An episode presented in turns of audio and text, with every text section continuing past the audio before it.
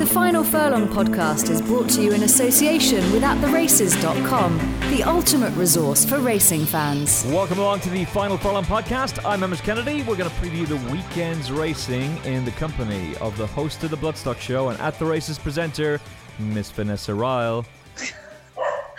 Hi there. Sorry, I don't know whose dogs they are. I'm so sorry. That's a bad start. I was going to say, why is it Not that, mine why is it the dogs start barking the second I introduce you? Hang on, two ticks. Hang on. Guys! Guys! Come on now. What are you doing? Get out of here. Hey. That would have been better if she just said, "Shut it, you slag." Oi, shut it, you. sl- Sorry. I just sometimes just absolutely those dogs. They're not mine. Oh man, is this because you're still living in somebody's posh house? No, I don't. Right, I don't live in someone's house anymore. I have my own house, but when I want to do a podcast and I want good Wi-Fi, I come over to the other house. Okay. And at the other house, they have three dogs. And we have talked for a long time before this podcast, and the second we hit the record button, those dogs wanted a cameo appearance. Yeah. They knew exactly what they were doing. Uh, you can also hear in the background, by the way, I should say that Vanessa Ryle is the first lady of the Final Furlong podcast. You can also hear in the background uh, one of our main men, uh, Matchbook's Rory Delargy. Good evening. Uh, you've been asked on Twitter if you have a cough bottle or a brandy to ensure that there be no coughing. Are you okay? I'm fine. That doesn't sound like a confident way of saying that. So let's I know. let's just get straight into the action. By the way, uh, this day week you will be seeing live on At the Races on Get In Vanessa Ryle, Kevin Blake, and me. Yep. Yes, very annual- exciting. It's our annual trip to the Get In studios. But I do believe, Vanessa, we might be doing things a little bit differently this year. Yeah, I'm not entirely sure what the finalized plans are, but I think we have the run of the show for a little while, as in us three, as in Team Final Furlong, Emmet, Kevin, and Vanessa. Uh, and then I think there might be some sort of voting system to see if they the viewers want the boys back or if they want us to stay in. So we need our podcast listeners to, you know, really hit vote when the voting happens. Oh, you racing broadcaster of the year, Luke Harvey, would feel so low if we ended up beating him and uh, and taking over his show for the night. So you've done it before for us. We're asking you to do it again. If that's the system that's going to be put in place, we are going to need your support. Uh, yeah, we're flying over to London on this day week, so we're on the Get In show again. Uh, we always have a lot of fun on it, and hopefully it'll be a lot of fun this year. Let's get to the weekend's racing, shall we? The big race, of course, is the Betfair Hurdle. Uh, 333 th- should we try that again 335 see i can use my mouth words this doesn't bode well for getting by the way vanessa uh, it's last year's race was abysmal but this year's race looks really really good uh, it's a huge field as well which means we got to go straight to rory delargy your thoughts on the betfair hurdle sir Uh, yeah, 24 runners are good at push. You still got, still got the reserves in there, but um, it's a hugely competitive race. Um, we talked about it the other day. Um, we're suggesting it has to be 10 or 12 to 1 in the field, to be honest. Um, you tend to look for an improving novice in this race, and that's narrowed the field down um, very helpfully over the years um, and has, has made your job of analysing a big field race a lot easier. But it's absolutely full of lightly raced improving novices this time around. So, Yeah. um, you know, it's a bit of a nightmare in that regard. Um, the only good thing about last year's race was those two improving novices who pulled clear of the dross yeah, it, it was not a good contest last year. I have no idea why um, why the the, uh, the training ranks en masse decided that it wasn't really worth uh, winning a hundred grand hurdle race when they could wait for a fifty grand hurdle race um, in you know five weeks time. bizarre Um, it's it's crazy to be to be not running horses um, in a race like this um, with a view to running them in the county hurdle or something like that. That's just bonkers. Um, thankfully, we're back to um, back to normality here with with what is as good a renewal in terms of depth as I've, as I've ever seen in this contest. Maybe we've had a better ones in terms of the of the overall quality of the winner, but um, it's so hard to rule horses out. There are 33 to 1, 40 to 1 shots in this race who you would generally want to have on your side in handicap hurdles. Um, you know, horses like uh, Divin Bere there, I mean, just a second start for Paul Nicholls, And he's completely ignored in the betting. You'll probably get 40 to 1, 50 to 1 about him tomorrow. Um, and, you know, this is a horse who went very, very close uh, to winning at the Cheltenham Festival last year. Mm. Um, and is only a five year old who should who should keep improving. Uh, and that just tells you all you need to know about the, the quality of the race. Um, you know, there will there, there, are probably there's going to be at least one horse at, at 50s or thereabout who hits the frame in this race. And um, you'll be wondering why it was allowed to go off that kind of price. But the, the bottom line is, you know, when you can make a case for almost all the field, something has to give somewhere. Yeah. Um, and will you will be getting some long prices, especially on the exchanges, about um, about the outsiders here. So don't rule anything out. Would be my my initial advice. So is your approach to this race then, Rory, to back more than one? Because I'd, I'd yes. certainly be. Yeah, I was just about to say. I'd definitely. I will. Pro- I'll probably that. go with three. Okay. Uh, I'll put two up now, um, and I'll basically uh, shop around at around you know 10, 11 o'clock tomorrow morning for the best the best place terms and the horses who've been pushed out because you know the, we've been betting on this for a while now. If you look at the best prices across the market, it's about 130 percent um, between them, which is which is not particularly um, good for value seekers, but that will be whittled down to about 110% uh, by tomorrow morning. And with enhanced place terms, there will be some very, very good value here. Um, there's one I'm going to put up here is sort of, uh, you know, 12 to 1 shot generally. I reckon you get 20s about it in the morning. Whoa, whoa. And of course, it's just the way. It's just the, you know the nature of the race. Yeah, and you know it's going to it's to be that price. There are going to be horses who, who are twenty five to one um, on on the exchanges tomorrow, who are you know, sort of general uh, twelve to one shots as yeah. it stands at the moment. And someone has to stick their neck out and make them 20 to 1 um, for each way punters. And, and, you know, there'll be a few of those who who uh, who make appeals. So I'm going to limit it to a couple at the moment. But so you know, there's a couple of things to say just before you give us your selections. Um, in the morning, there will be bookmakers who are trying trying to cut each other's throats by going looking at this race and saying, right, let's try and get some account acquisitions, let's try and get some business going, and actually lay a bet. So they'll have enhanced place terms, as you said. I know that one or two have already gone five places. There probably is going to be somebody who'll stick their neck out and go six places, depending on how much. I think. I think. Yeah, I think Betfair, Betfair Sportsbook are six places already. For Betfair example, have already done it. Okay, well that's interesting. Yeah. That's really interesting because um, uh, there's one or two who've gone five. So Betfair Sportsbook, we give them a shout out. They've gone six places already, uh, and as you said in the morning, they're going to push the prices out as well. So it's a case of being up early, and there's going to be huge value on the exchanges as well. So let's get your two selections for the race so far. Would you like them in price order? Yes, please, sir. Okay. I feel nervous, Rory. I'm nervous for you giving us this. This is a big build-up. I'm, I'm hovering over um, the machine already. The first one, the first one, who I think you, you might get twenty to one about in the morning. You know, and he is that price and bigger um, on the exchanges at the moment with, with limited liquidity is Waterlord for Don McCain. Um, he won novices at Bangor and Haydock in his first two starts this season, so he he fits the bill as um, as an improving novice. Um, he's got the right kind of weight, a 10 stone 13 here towards the bottom of the weight. It's a rating of 135. Um, and I think he might be a little bit underrated because he was only fourth uh, last time out. That was in the Rossington Main um, novices hurdle at, at Haydock, a supreme novices hurdle trial these days. Um, and he he didn't look that happy in the conditions. I know that he's won twice on heavy ground um, this season, but Donald McCain said before the race at Haydock that he he's not really a soft ground horse, but because he's had an injury, uh, he was keeping him to, to soft ground earlier in the season, but he would be better come the spring on better ground. Uh, and it, that looked the way to me when he went through that race. He probably wouldn't have been a match for First Flow, who won anyway, but he tried to serve it up to that. They, they went head to head, and First Flow just jumped a little bit better than him. And once you start getting the, the wrong end of a battle like that, um, it can um, it can tell on you. Um, he looked clear second best throughout the race, but because he tried to make a race of it with the winner, he was passed by a couple of other rivals um, who were ridden more patiently late in the day. Uh, I believe he will improve for the ground, as indeed his trainer says as well.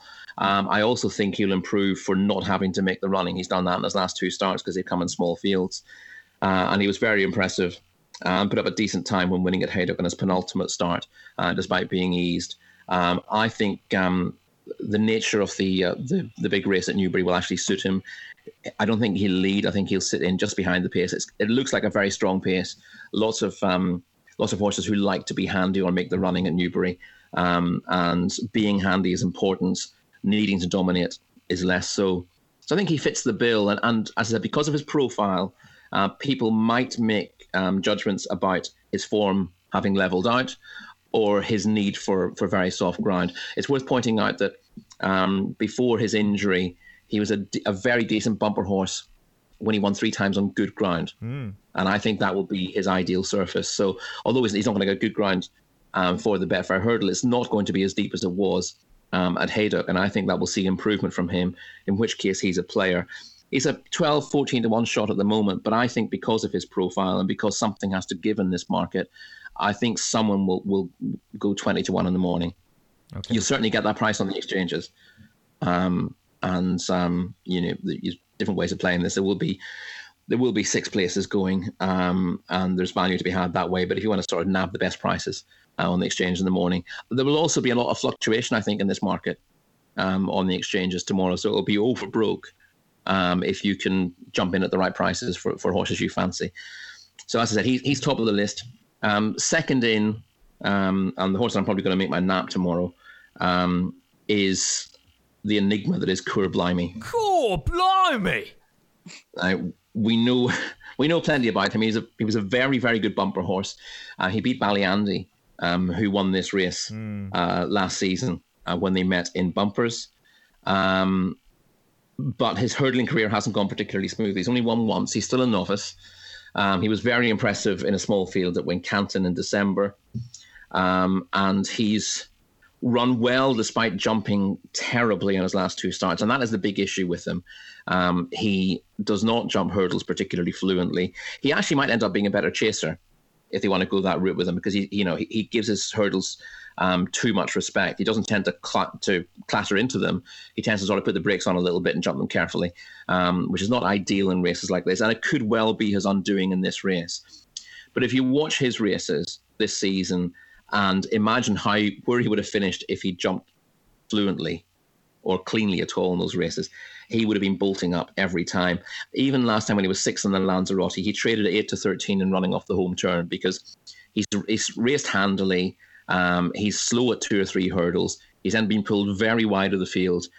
He's managed to pass half the field on the bridle coming into the turn and went odds on before making that big effort out wide told and he faded in the straight to finish sixth. I don't think he stayed the trip anyway that day. Mm. So the drop to two miles will suit. And I just think in a 24 runner race at Newbury, um, you expect them to be going hell for leather here. I don't think they will. It's a strange thing to say with loads of front runners, but the nature of, of the um, the Betfair hurdle is they all file onto the course at a certain place where they can't get a running start. Um, they will not be flying as they as they pass um, the at the starting point. Um, we've seen false starts in this race before as well, so there's every chance we might have a standing start anyway. But whatever kind of start it is, it won't be a flying start. Um, and they'll race as a pack for the first circuit, which uh, bizarrely enough, I think won't put an awful lot of emphasis on fluent jumping because you can't really gain ground um, in a really tightly packed field like this. Uh, and the race will only begin in earnest off the home turn. So if you take the view, and it's a slightly contrarian view, that his moderate jumping won't actually punish him too much in the early stages, um, then his engine uh, and his very lightweight, he's got 10 stone 7 in this contest. I would say, in terms of raw ability, he is a match for anything in this race. In, in terms of pure ability, I think he could be top weight. Well, that's a but because of because of what he does wrong, he's almost bottom weight.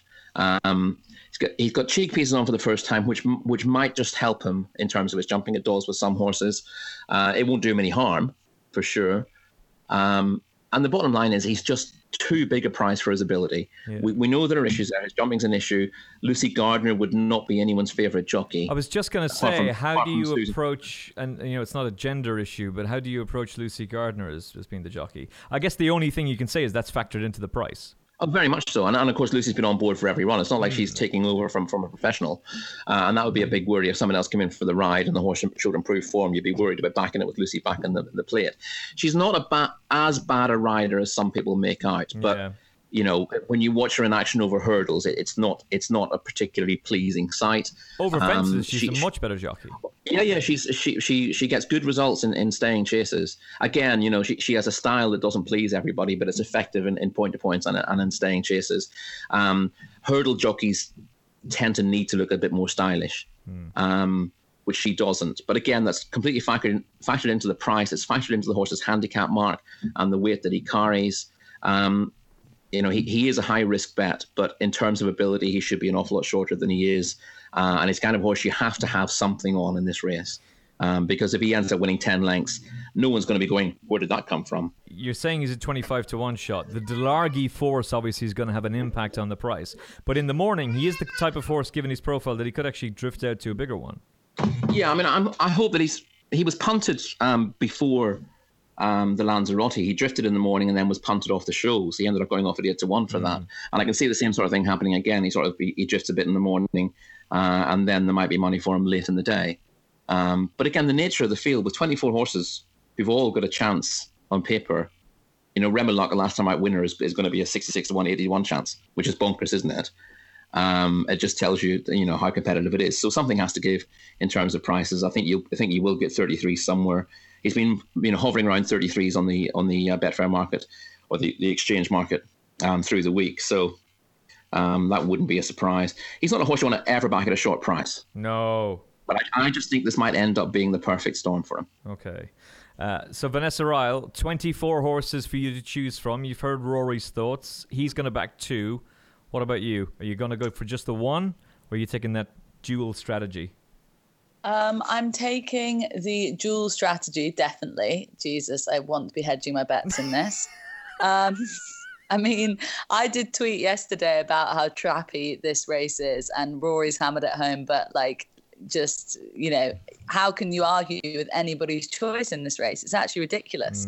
And for me, like the card is very competitive throughout, but it says a lot that the Denman Chase is pretty much, well, it is for me the weakest race on the card by a long, long, long way. Um, and this Betfair hurdle is the real highlight. But I am, have always been a big fan of this Kalashnikov, and I think Rory could be right when he mentioned earlier that potentially this might be punted into near enough favoritism in the morning um, on the basis that people love backing a potential star in a handicap company. Yeah. And this horse has been a horse that's been touted as a supreme or a um, Ballymore hurdle type horse. So big, I think there was a big piece by one of your favorites, Alastair Down, as well during the week Yeah. by Amy Murphy. So that that'll attract more attention for the horse too. Yeah, and rightly so. I mean, you know, he was second in a in a grade one last time out. Obviously, potentially not the strongest grade one, the Tolworth in the world, but he, you know, he stayed on well to be second that day. Everyone said that that heavy ground probably didn't suit him um, that well. And if you look back at his Doncaster run, it was pretty impressive what he did between sort of the last hurdle and the line. And that makes him, you know, at one stage he was sort of, I don't know, 16 to 1 shot for the Supreme or something along those lines. Um, I'm a big fan of his. I just worry about his inexperience in a race like this.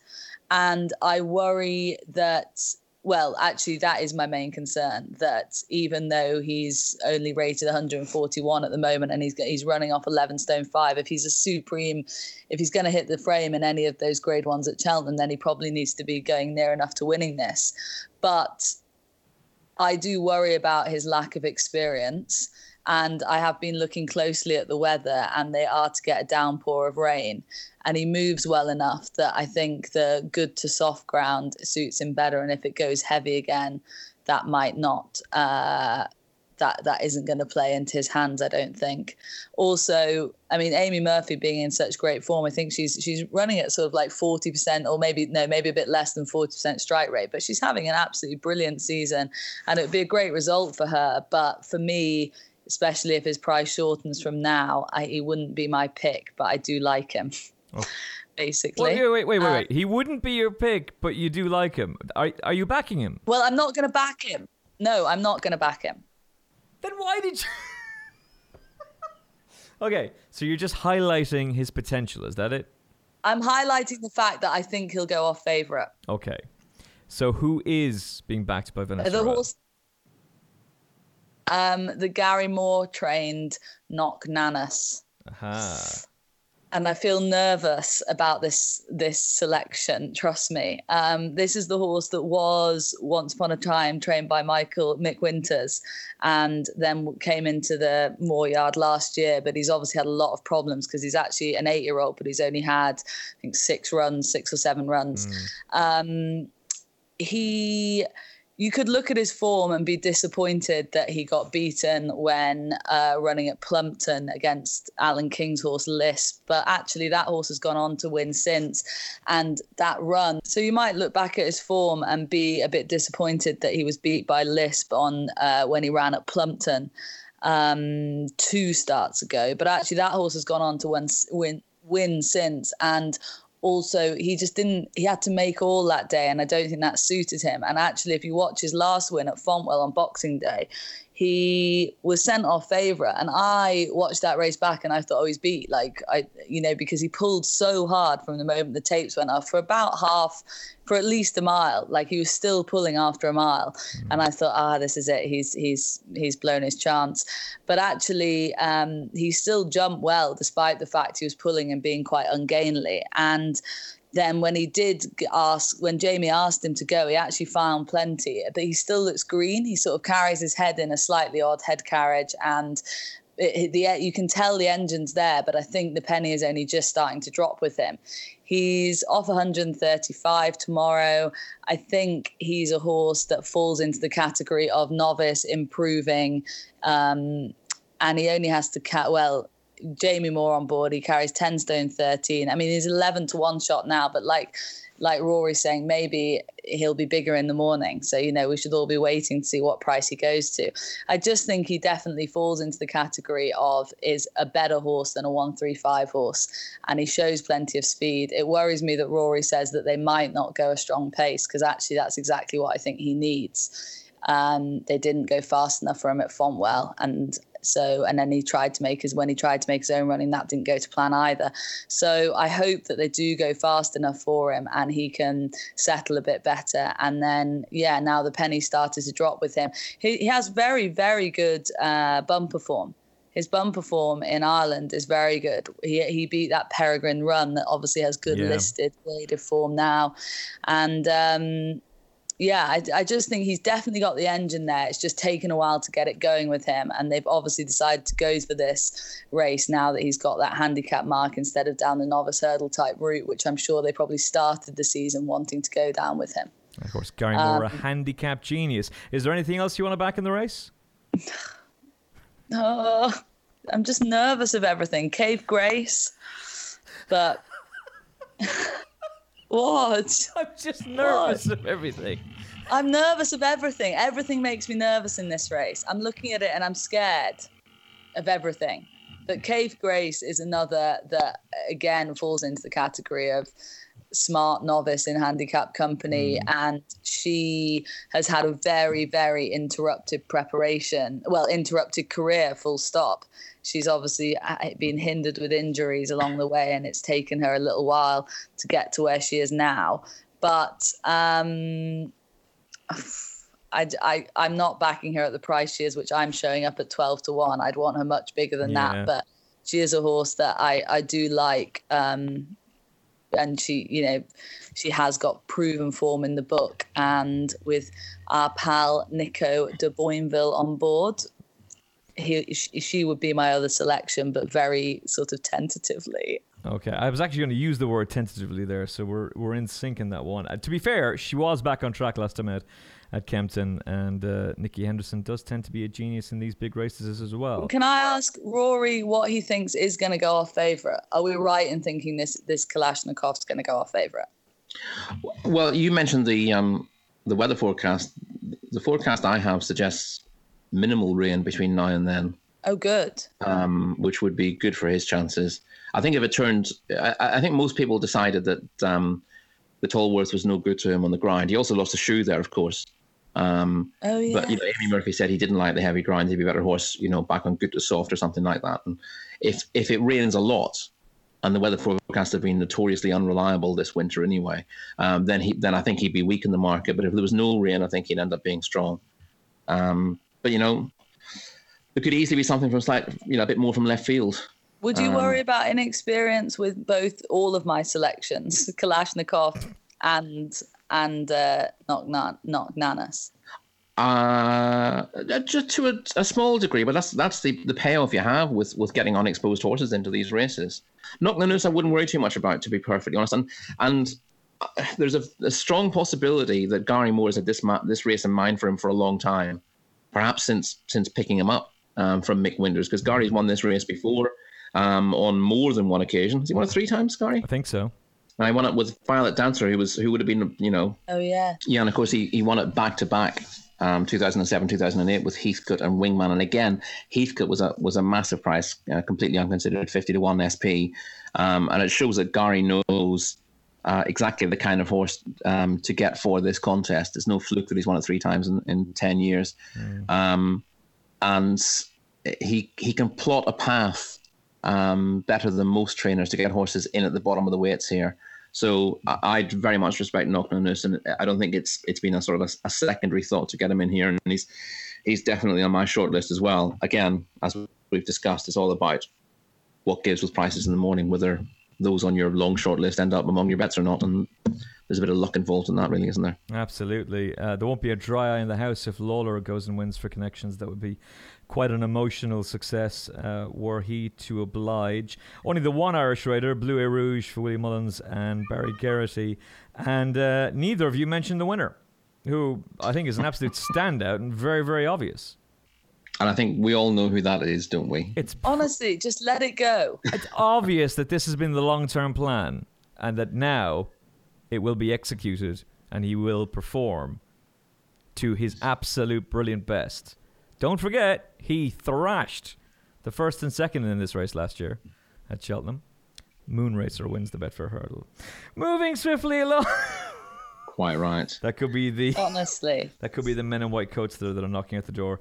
Um, Betfair Chase, the Betfair Denman Chase, 225 at Newbury, uh, again live on ITV4. Uh, awful news today, Vanessa Ryle. Awful news for connections.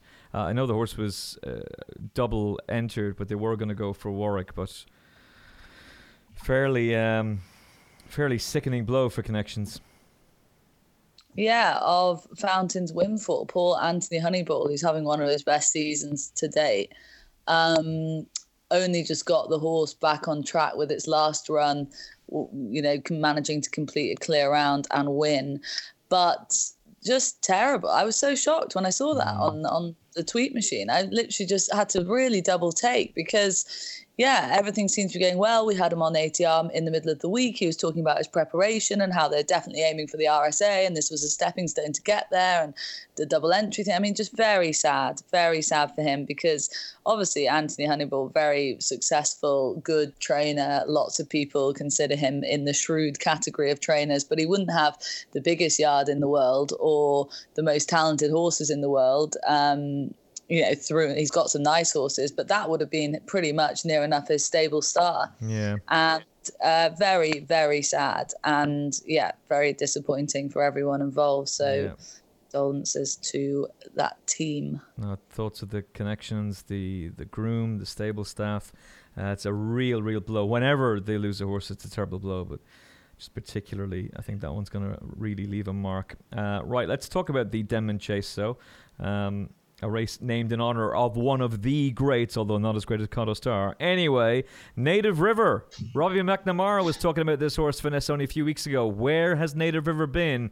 Well, here he is making his seasonal reappearance. Cloudy Dream and Saphir Du Rheu in opposition. So, Benny, he's five to six.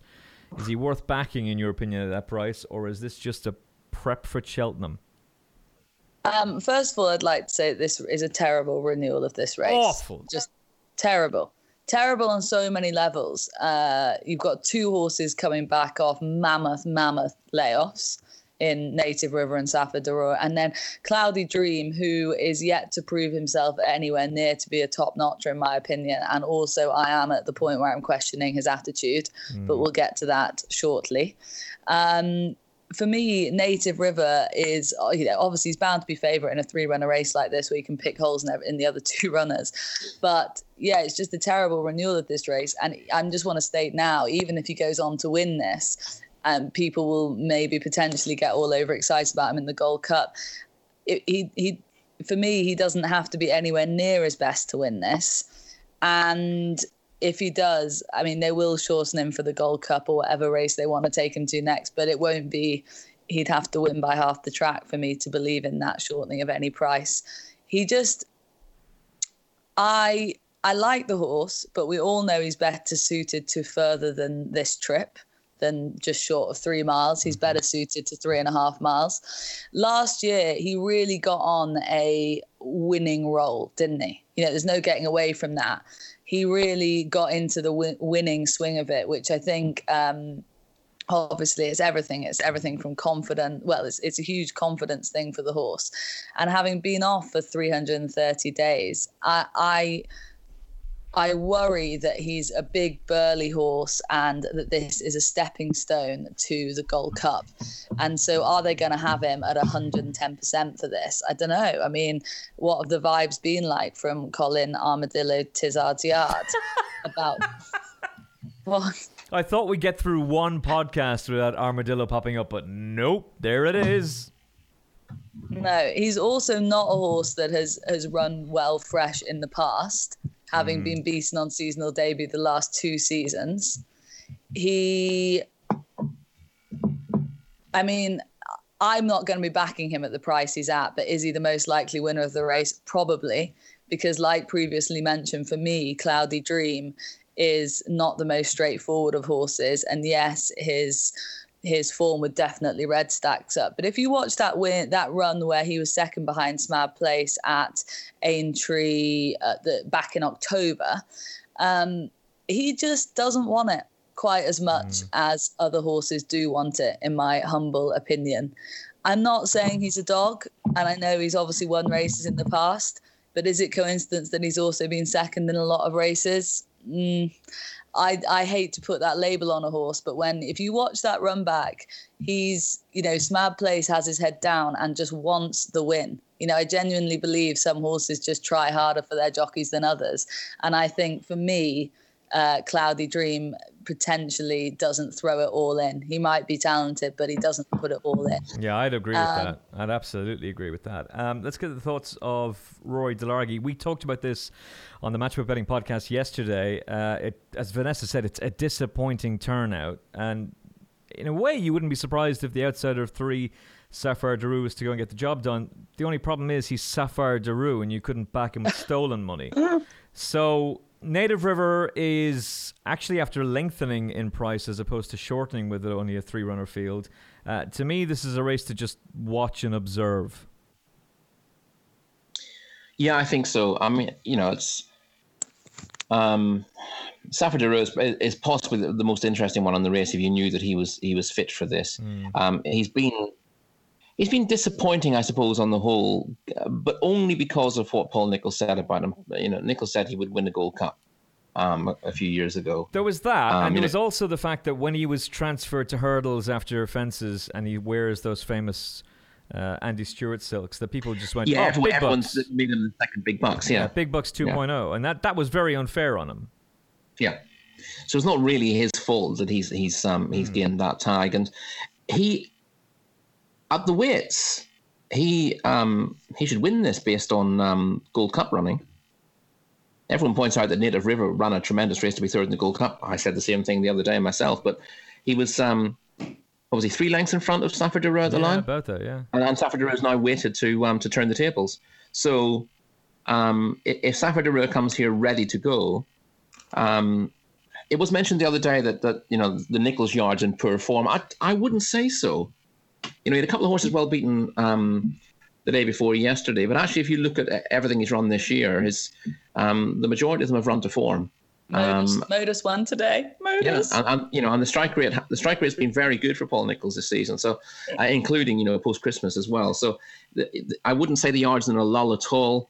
Um, clearly, they've got Rory who yes. would you sorry to interrupt you who would you prefer to back in terms of a trainer at getting a horse to a race course off the back of nearly a year off in better form paul nicholls or colin tizzard i i think it wouldn't be an insult to colin tizzard to say paul nicholls there Yeah, I think that's Um, fair. I think a lot of people, you know, I think that's fair. I'm glad that you Yeah, said. and- I'm very glad that you clarified by saying I think it wouldn't be an insult to say that because people are going to start Yeah. thinking those guys really have it in for, for Colin Tizzard. They've really, they've really got all. an agenda against. We don't.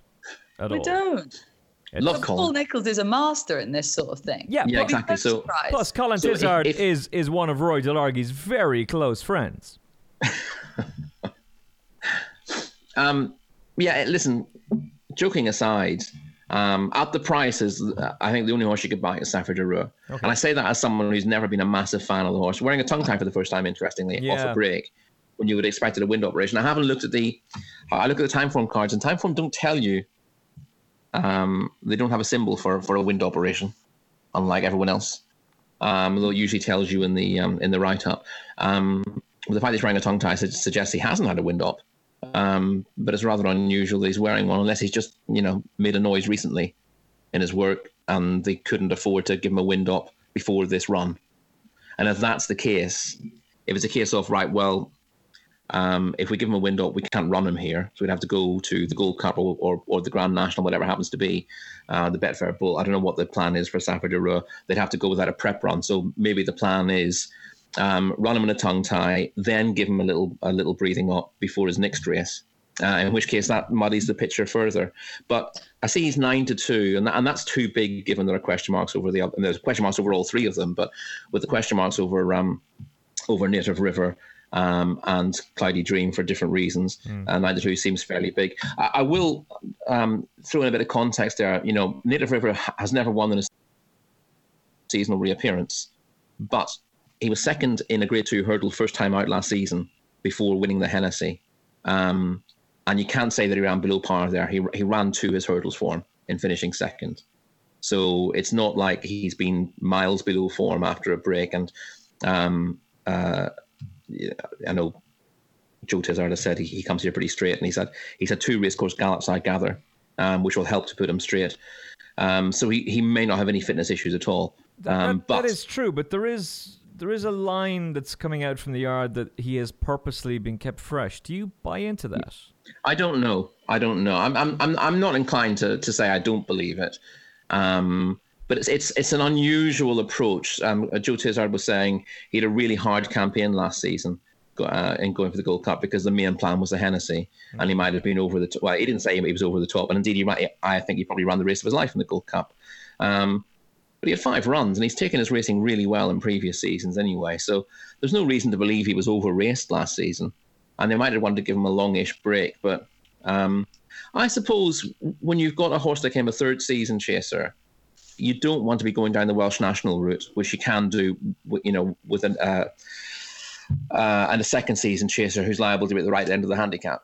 That's a good prep for, for big races later on. Of course, he carried, he, you know, he still carried a big weight to win the Welsh national, but it would have been a um, an easier task than it would have been this time around. And if he'd gone for the Hennessy again, he would have had, he'd been crippled by a big weight, and he wouldn't be a King George horse. So yeah, it, it might make sense. They thought, well, look at the possible targets for him and go, that might do him more harm than good. That might do him more harm than good. Uh, Denman Chase, that'd be a nice little starter for him. And then, you know, you've got to bear in mind it's not just all about Cheltenham.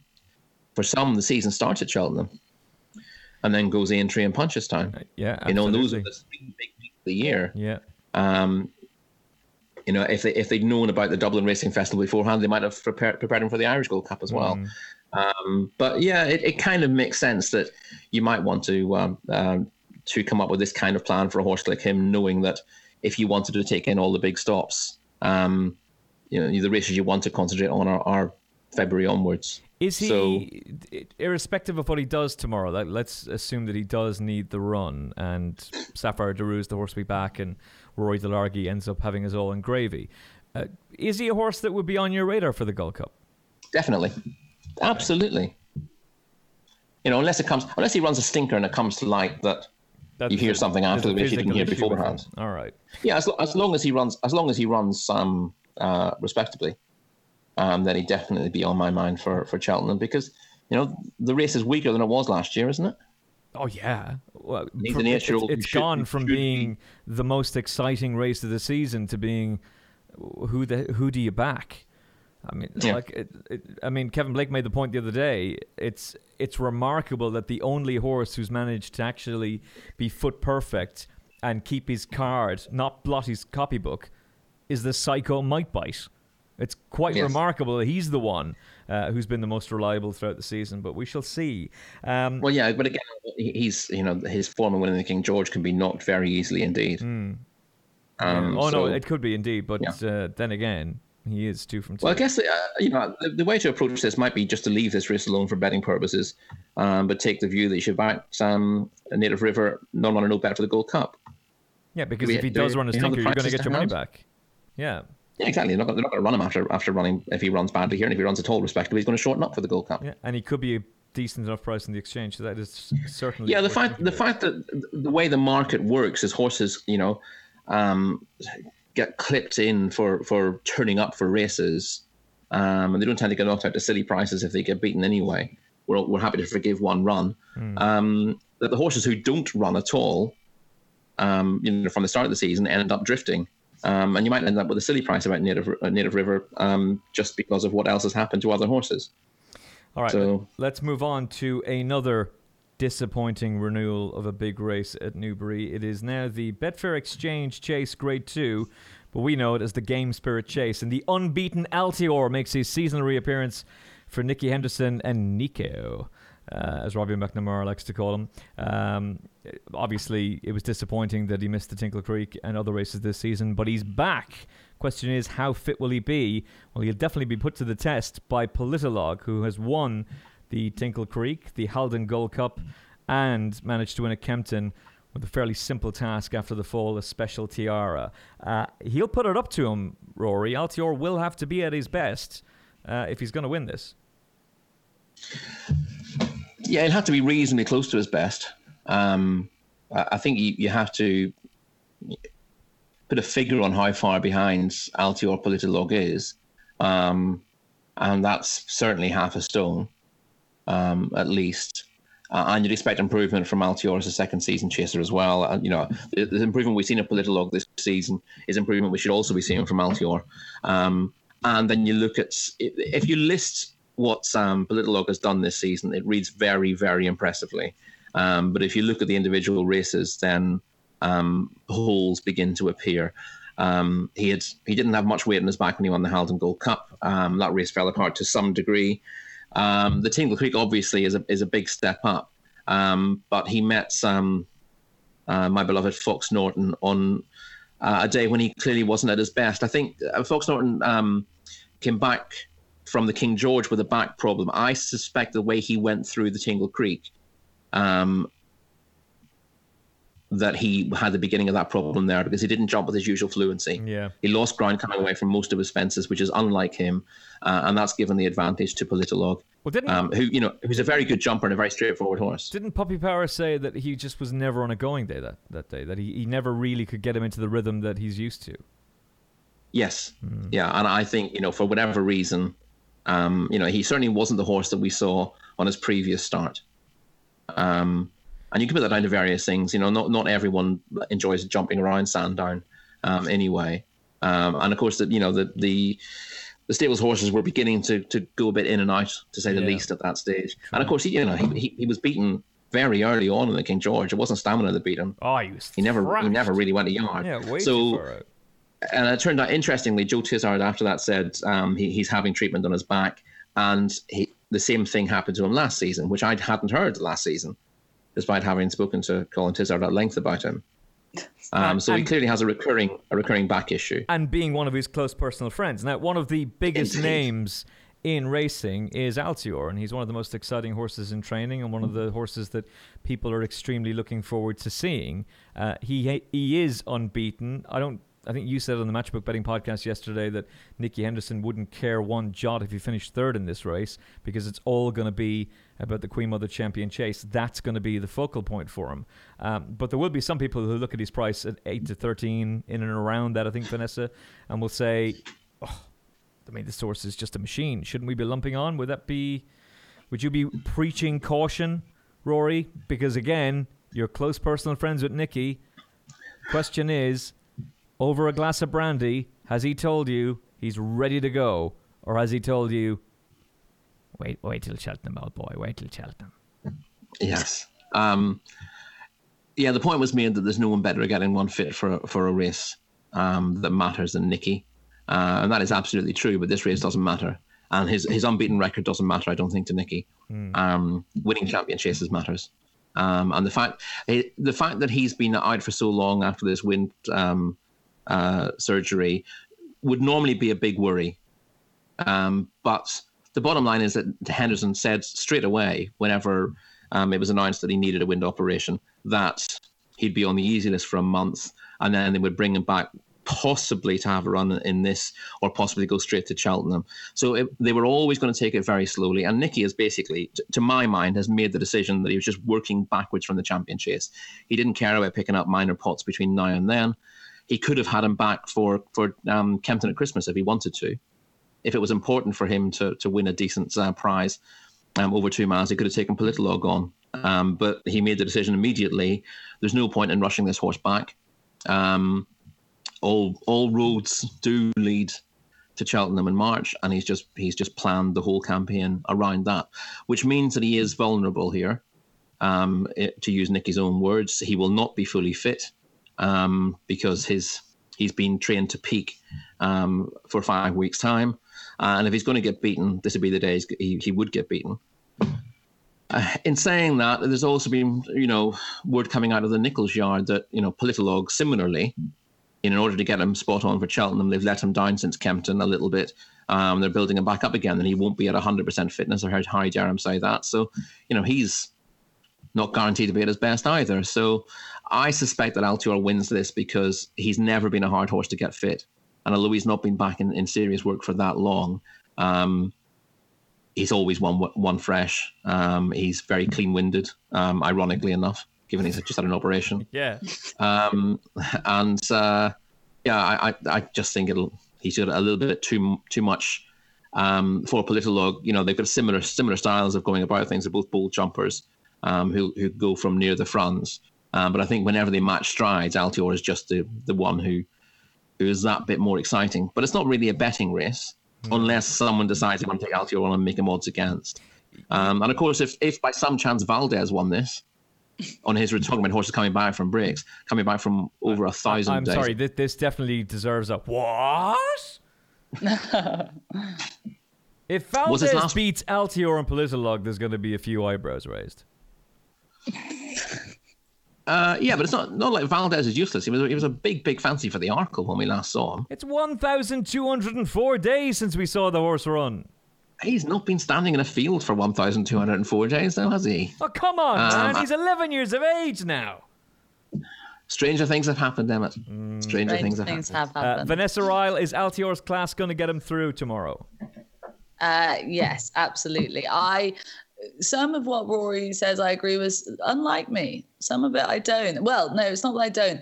I know what he's saying about this being obvious, obviously a stepping stone to the Queen Mother, but knowing how cautious Nicky is with the way he campaigns his horses and the races he actually chooses to let them run in, you know, we we know he loves a racecourse gallop, and we know that he loves getting them fit without them actually having to line up in a proper race. I it, I took it as a huge positive that I'm that to see that he that that he's letting him run here because I just don't think that he would be letting him run if he thought for a moment that he wasn't at a point where he could do himself justice. And for me, doing Altior justice is winning this race, whether Politologue's on top song or not. For me, Politologue's a horse that is a bit like dodging bullets. You know, it's been muted before. He's making hay whilst the sun shines in the two mile division, as other horses, e.g., Douvan and Altior, aren't mm. around. Great comparison. Um, I, I, I like him. He's exciting to watch. He's done well to win what he's won, and it's again more superb training by Paul Nicholls. But I don't think Altior. You guys mentioned that Altior has to be near enough his, at his best to win this.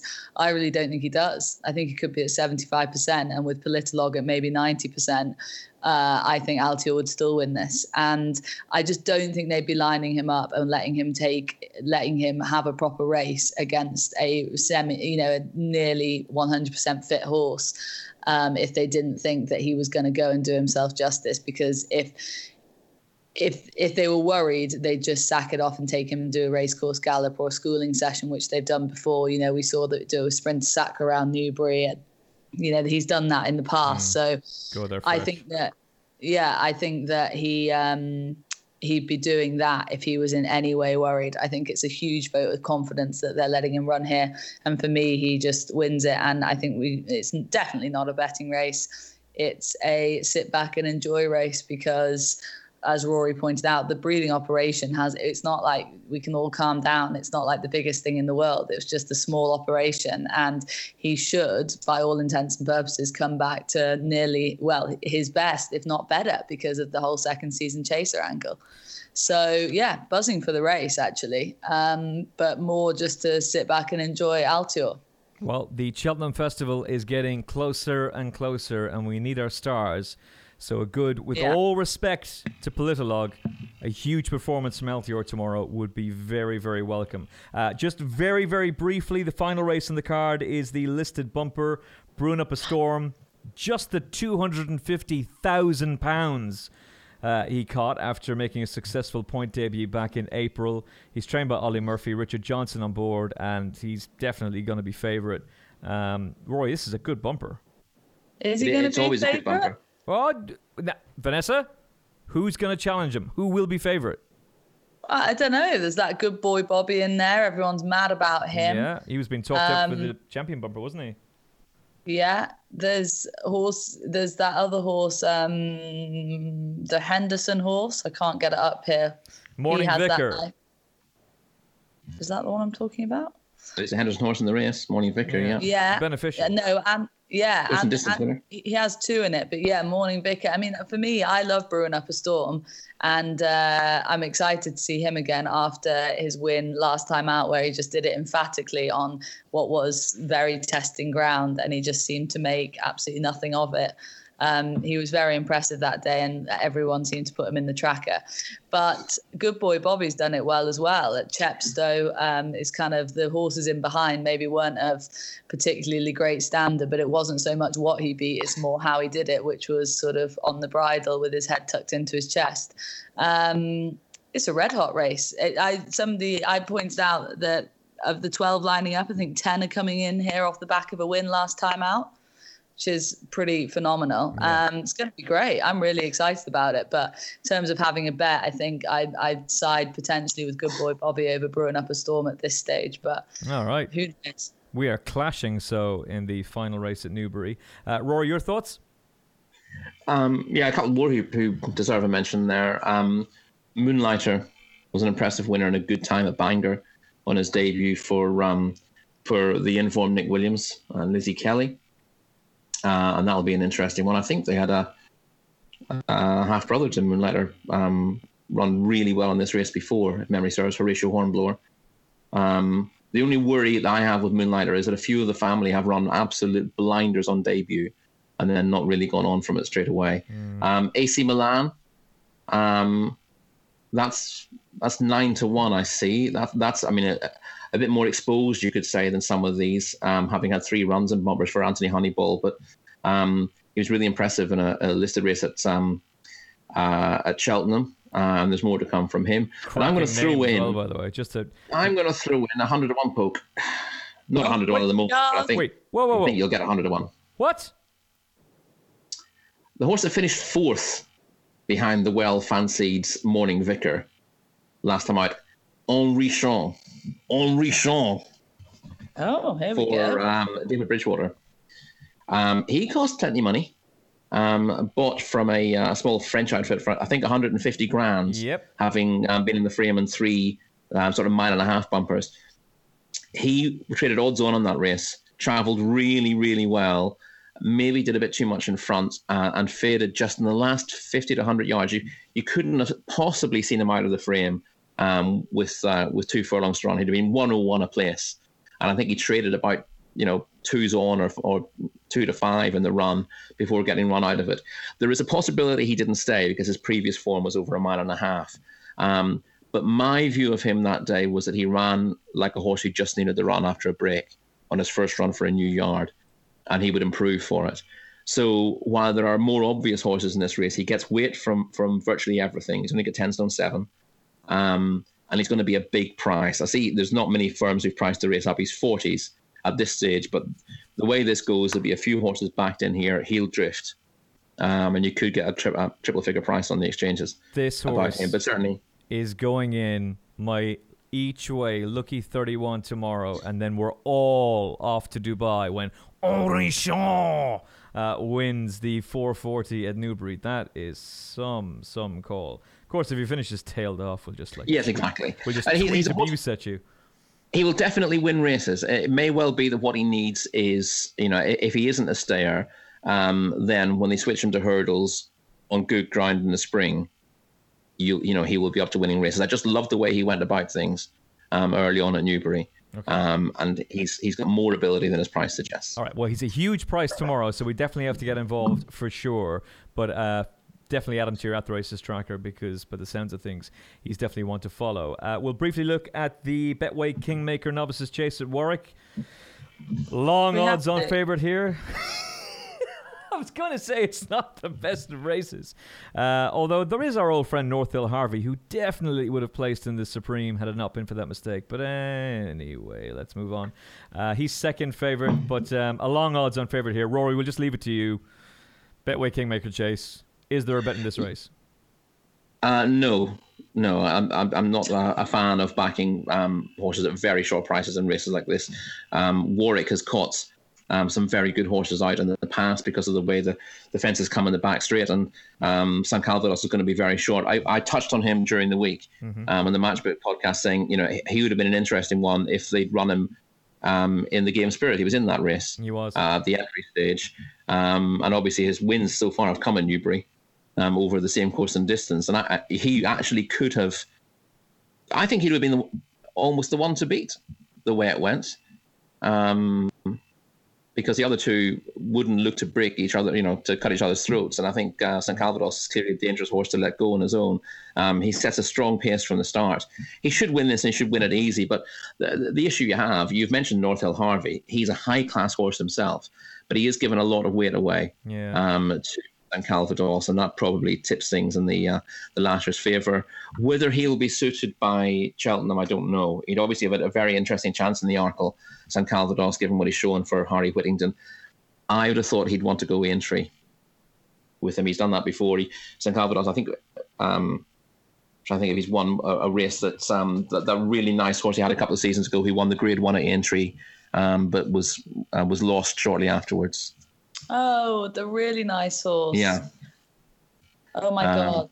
What was that called? and trainers being creatures of habit, they tend to to um, to follow the same sort of path. So um, St Calvados has not seen anything vaguely like Cheltenham um, thus far, um, and I would have thought whatever happens to him at Warwick, they might want to go Aintree rather than Cheltenham, but we shall see. But yeah, he- he's he's got the winning of this, but I don't want to back horses at four to seven or eight to fifteen in races like this. Yeah, it wouldn't be my cup of tea either. And you make a very good point about that track. It has cut out many a good horse over the years. Let's switch focus to Naas live on At the Races. Uh, we will see Dinaria Des Obeaux, Osteria, Benie Des Dieux. Uh, David Mullins taking over for Paul Townend, who is unfortunately on the uh, injured physios table for a little while, um, which is really unfortunate for him, seeing as he's been number one uh, since Ruby has been out. But um, he won't be out for too long. Uh, and Vanessa, you're the one who really wants to talk about this race. Uh, Dinaria Des Obeaux is going to be very high in a lot of people's shortlists, and I think he's high on yours.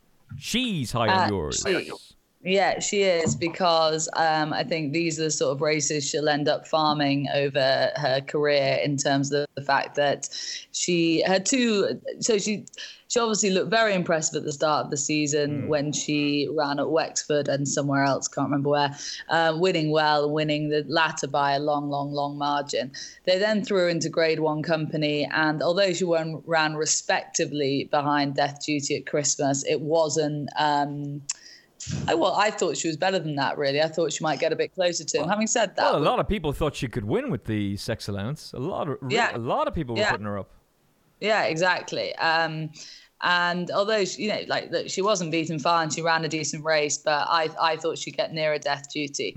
And then when and then they tried her back again. Um, sorry, again, the, the the run she had at Christmas, sorry, was the one where she kind of blew up altogether, and I think it was all happened a bit too fast for her, and it didn't. Um, I, I, actually don't know. She was just beaten a very, very, very long way. Mm. Anyway, they dropped her down in grade at Thurles last time out. She got her confidence back and she won really well. And I think this will be a similar race to that. She's back down in grade again and she's good enough. She's proper grade two class. She's good enough for this. I think I'm not, I, everyone's going mad about the, the Mullins horse, Benny de, do or whatever, however you say Benny it. De Dieu? But, yeah, but I I don't know. It, it's is that I'm I'm not sure her form entirely stacks up at the moment. Well, it definitely doesn't. She's just done it impressively. Uh, but has Willie Mullins just found nice opportunities for her? That race at Carlisle, she ran, she she bought, she she won, but beat some not exactly top grade animals. Definitely not grade two class. That's what I was thinking, Vanessa. I thought that was just a really good piece. I'm not taking away from her. She could turn out to be a star, but I thought it was a really good piece of placing.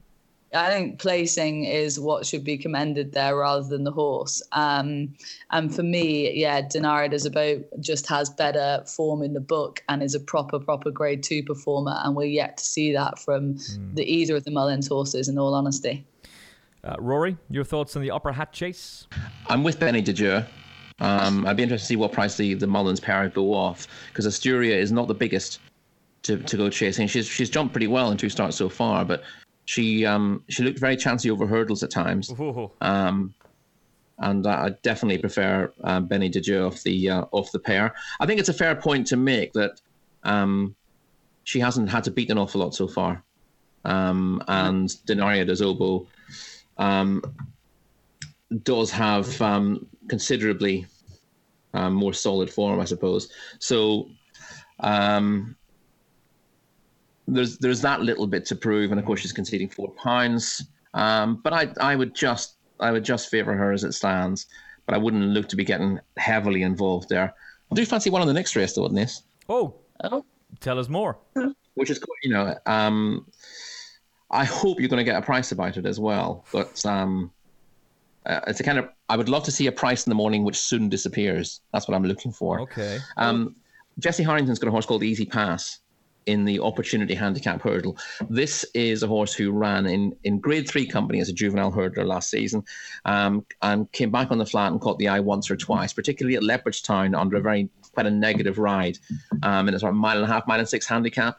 Um, hasn't um, hasn't done an awful lot back over hurdles this year, but now makes his handicap debut um, and is rated 94. Now he was running perfectly well off marks in the 70s in the flat not that long ago.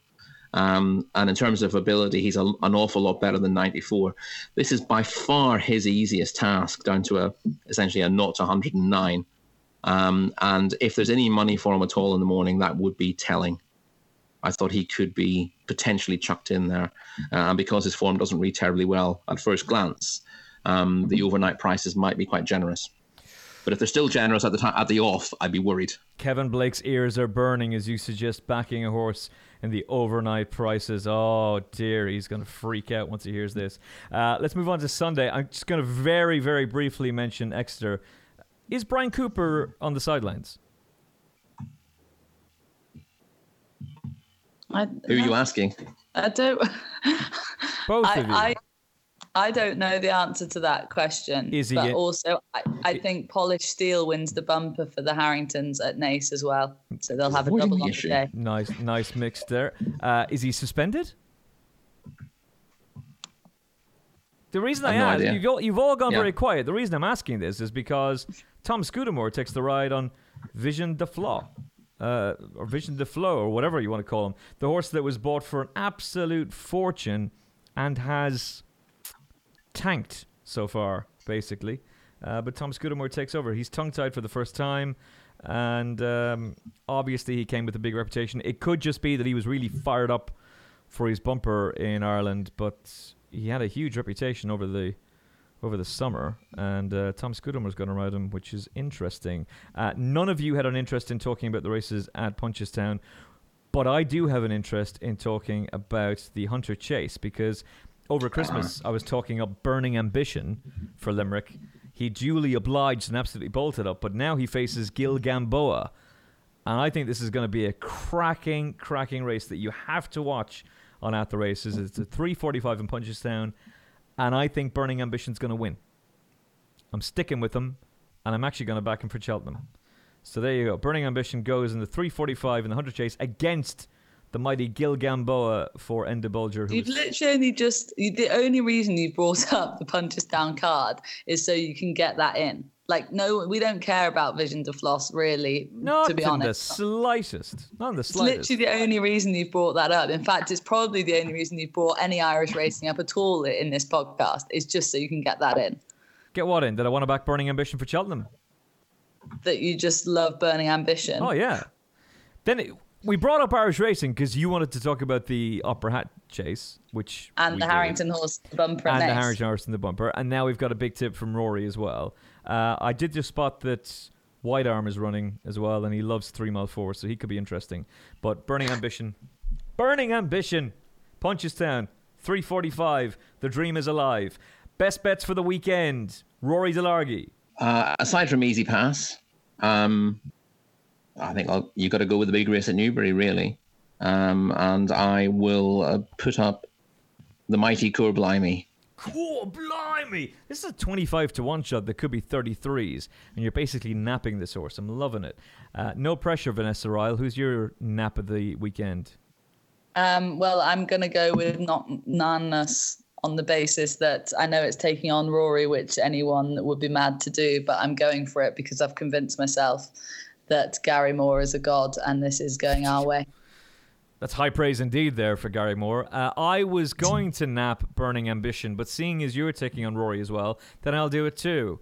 Vindication. Sweet, sweet justice. Moon Racer wins the Betfair Hurdle. Oh my god. Absolutely lump on. He gets the job done. Tom Scudamore swinging away on the bridle. The dream is still alive. Right, that's it. We're back on Monday uh, when Tony Keenan makes his glorious return from the wilderness and back to the Final Furlong podcast to prove once and for all that there was no falling out. He's just been too busy in this big time Charlie these days.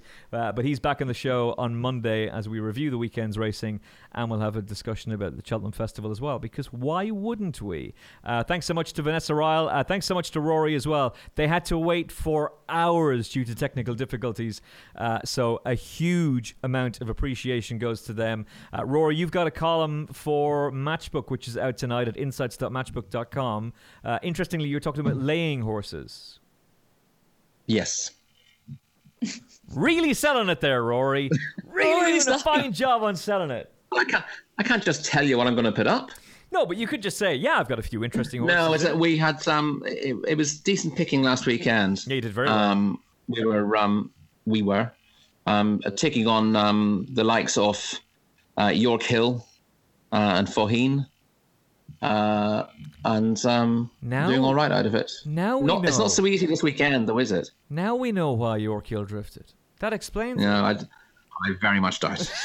but there you go. Uh, you can see Rory's thoughts at insights.matchbook.com for this weekend. Vanessa Ryle will be joining Kevin Blake and myself live on Get In on Friday. Uh, obviously, not tonight, Friday week. So we're very much looking forward to that. And Kevin Blake is back with me on Monday as Tony Keenan joins us for a brand new Final Furlong podcast as the twice weekly shows continue to come at you hot and fresh. We didn't say tell the listeners where Kevin is. They'll be wondering. We're not telling them. Kevin Blake for- and producer he's- D deserve their privacy. They are on holiday, but they deserve their privacy. You know that's not true. Kevin Blake's gone to have his face reconstructed by a very, very, very high profile plastic surgeon in Dublin. And on that bombshell, we're done. Vanessa Ryle takes all the responsibility for that joke. Thanks so much for listening. Uh, thank you for all the kind words on social media as well during the week. Uh, I say it a lot, but it really is much appreciated, and uh, we're very, very grateful for it. Uh, thank you very much to Rory Delargy, Thank you and good night. to Vanessa Ryle, Thank you. and for me, Emmet Kennedy. Thanks for listening. We will talk to you again on Monday on attheraces.com. Have a great weekend. God bless. Have you downloaded the free At the Races app yet? With easy to use race cards and form, expert daily tips, plus video replays and in app betting, it's the app that no racing fan's phone should be without. Available for free on your iPhone or Android mobile. Visit attheraces.com forward slash app for more details.